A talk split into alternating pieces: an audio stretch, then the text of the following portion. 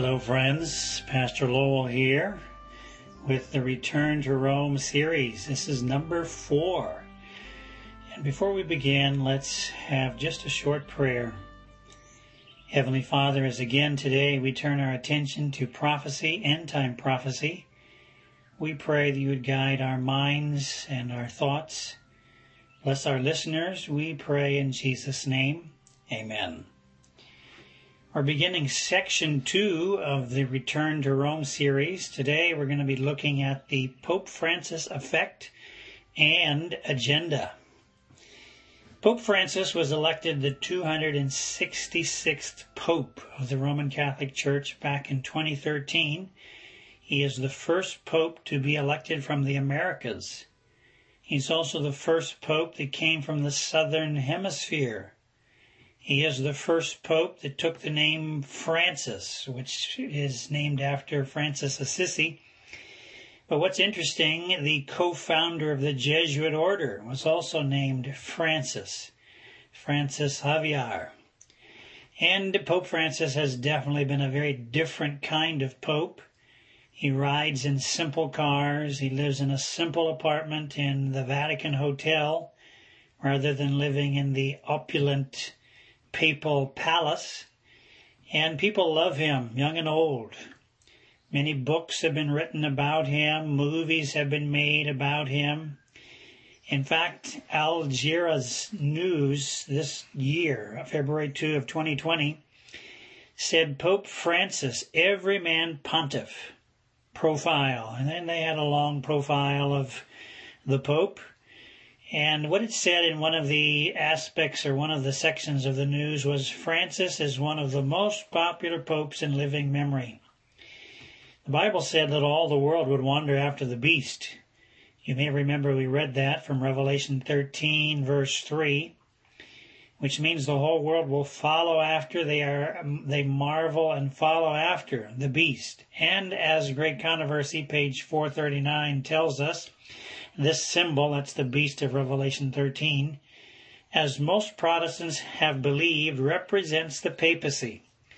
And of course, we understand the Pope is the head of the papacy. Now, in order for all the world to wander after the beast, at least five things must have taken place. We talked about this earlier. Number one, the death of Protestantism. Number two, a positive view of the papacy. Number three, religious unification. Number four, removal of competition to where Rome has no other contenders seeking to control the world. And then number five, a common, a global common problem or global common enemy. And in our last section, we looked at the death of Protestantism, which took place essentially back in 2017. Catholic Herald in 2015 said Francis is convinced that the Reformation is already over.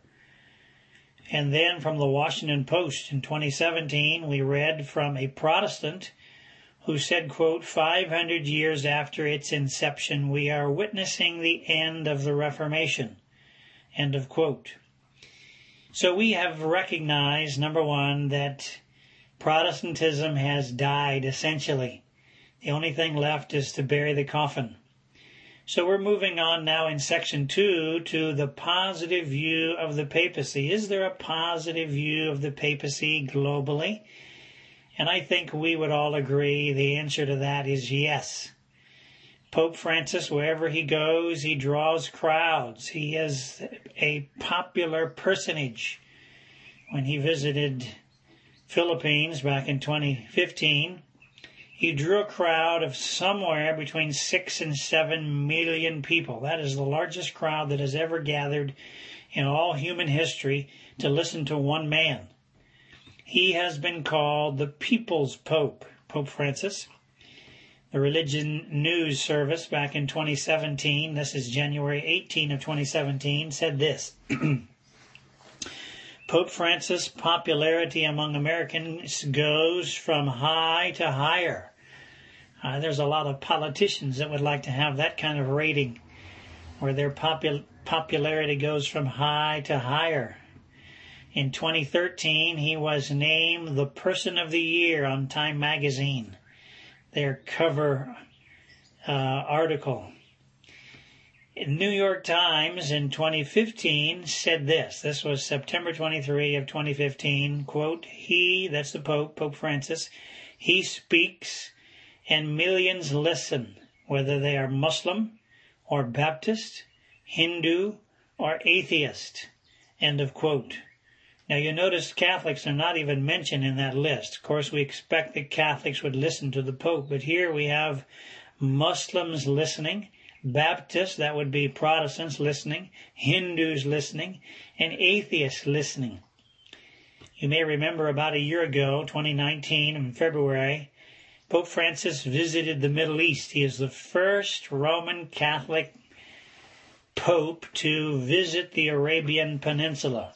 He went to the United Arab Emirates and there he had a mass. In fact, this was the first mass ever to be celebrated on the Arabian Peninsula. Now you understand that the Arabian Peninsula is the seat of Islam. That's where Islam was born. And Islam has for centuries uh, attacked uh, Catholic worship. They call it idolatry. But for the first time in history, Catholic worship was set up on the Arabian Peninsula. Now, something we need to remember back of all of his popularity and fame, Pope Francis is a Jesuit. Let me read again from the Fox News. This is October 30, 2016. We read this, I think, in our first study of this series. It said, quote, Pope Francis is traveling to Sweden to join Lutheran leaders for a joint commemoration of the 500th anniversary of the Protestant Reformation.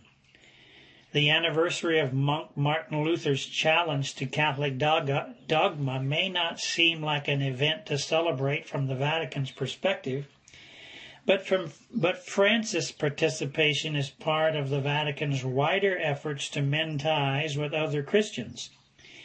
For history's first Jesuit pope, the visit is particularly significant given the Jesuits were founded to defend the Catholic faith from Protestant reformers. End of quote.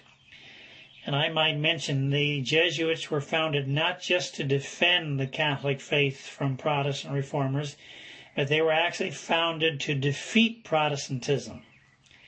Now that brings us to the question who are the Jesuits? The Jesuits are today the largest single religious order of priests and brothers in the Catholic Church. Jesuit simply means follower of Jesus, the Society of Jesus. And the Jesuits have been feared for centuries. I'm going to read a statement from a Baptist theologian. This is Sean Wilcock. He said this about the Jesuits, quote, the Jesuits are the secret army of the papacy, ruthlessly dedicated to the advancement of the Roman Catholic religion, the, domin- the dominion of the world, dominating the world, that is, the domination of the world, and the total destruction of Protestantism. I thought that was an amazing statement. The total destruction of Protestantism. He says they are the most dangerous order of priests within the Roman Catholic religion, and indeed, the most dangerous organization of men the world has ever known. End of quote. Now remember, Pope Francis is a Jesuit. Let me share with you some statements from famous men over the last uh, few years, centuries, relating to the Jesuits. The Jesuits, we understand, were an order that was zealous in opposing the Reformation. Here is what Samuel F.B. Morse said. You know who Samuel Morse is? Have you heard of the Morse Code? Have you heard of the telegraph? He was the one that invented the telegraph. He said this, quote, The Jesuits are a secret society, a sort of Masonic order with super added features of revolting odiousness and a thousand times more dangerous. The Jesuits are the deadly enemies of civil and religious liberty. That was Samuel Morse, the inventor of the telegraph. Now I'm going to read to you a statement from Napoleon Bonaparte. You remember he tried to conquer the world. He said this about the Jesuits, quote, The Jesuits are a military organization, not a religious order. Their chief is a general of an army not the mere father abbot of a monastery. And the aim of this organization is power. Power in its most despotic exercise, absolute power, universal power, power to control the world by the volition of a single man. Of course, that would be the Pope. Jesuitism is the most absolute of despotisms and at the same time the greatest and most enormous of abuses. End of quote. That was a statement from Napoleon Bonaparte. All right, now I'm, going to read to you a statement from Adolf Hitler about the Jesuits. He said, quote, above all I have learned from, above all I have learned from the Jesuits. And so did Lenin too, as far as I recall. The world has never known anything quite so splendid as the hierarchical structure of the Roman Catholic Church. So he's speaking of the Jesuits in glowing terms, Adolf Hitler. He says, continuing, there were quite a few things I simply appropriated from the Jesuits for the use of the Nazi Party. End of quote. You know, perhaps, that the Jesuits were founded by Saint Ignatius Loyola back in 1534 with the aims of defending the papacy and Catholicism against the Reformation and to undertake missionary work around among the heathen. I want to read to you now from the book Great Controversy what Ellen White had to say about the Jesuits. This is Great Controversy, page 234. That's easy to remember. Page two, three, four. Ellen White says throughout Christendom, Protestantism was menaced by formidable foes. The first triumphs of the Reformation passed, Rome summoned new forces hoping to accomplish its destruction. The destruction of what? Protestantism. Reading on, she says, at, th- at this time the order of the Jesuits was created, the most cruel, unscrupulous, and powerful of all the champions of popery. Cut off from earthly ties and human interests, dead to the claims of natural affection, reason and conscience wholly silenced, they knew no rule, no tie but that of their order, and no duty but to extend its power. End of quote. That's from the Great Controversy. Now I'm going to read to you a statement from the Jesuit Extreme Oath of Induction. This is an amazing oath that the Jesuits take when they become a Jesuit. And I'm going to share that with you next time. Join us again next time as we continue our series, Return to Rome. As we end, let's have a short prayer. Heavenly Father, we pray that you would help us to stand true for truth, true to you at end time. Continue to teach us and give us courage in these days we live in. We ask in Jesus' name. Amen. Well, friend, God be with you until we meet again.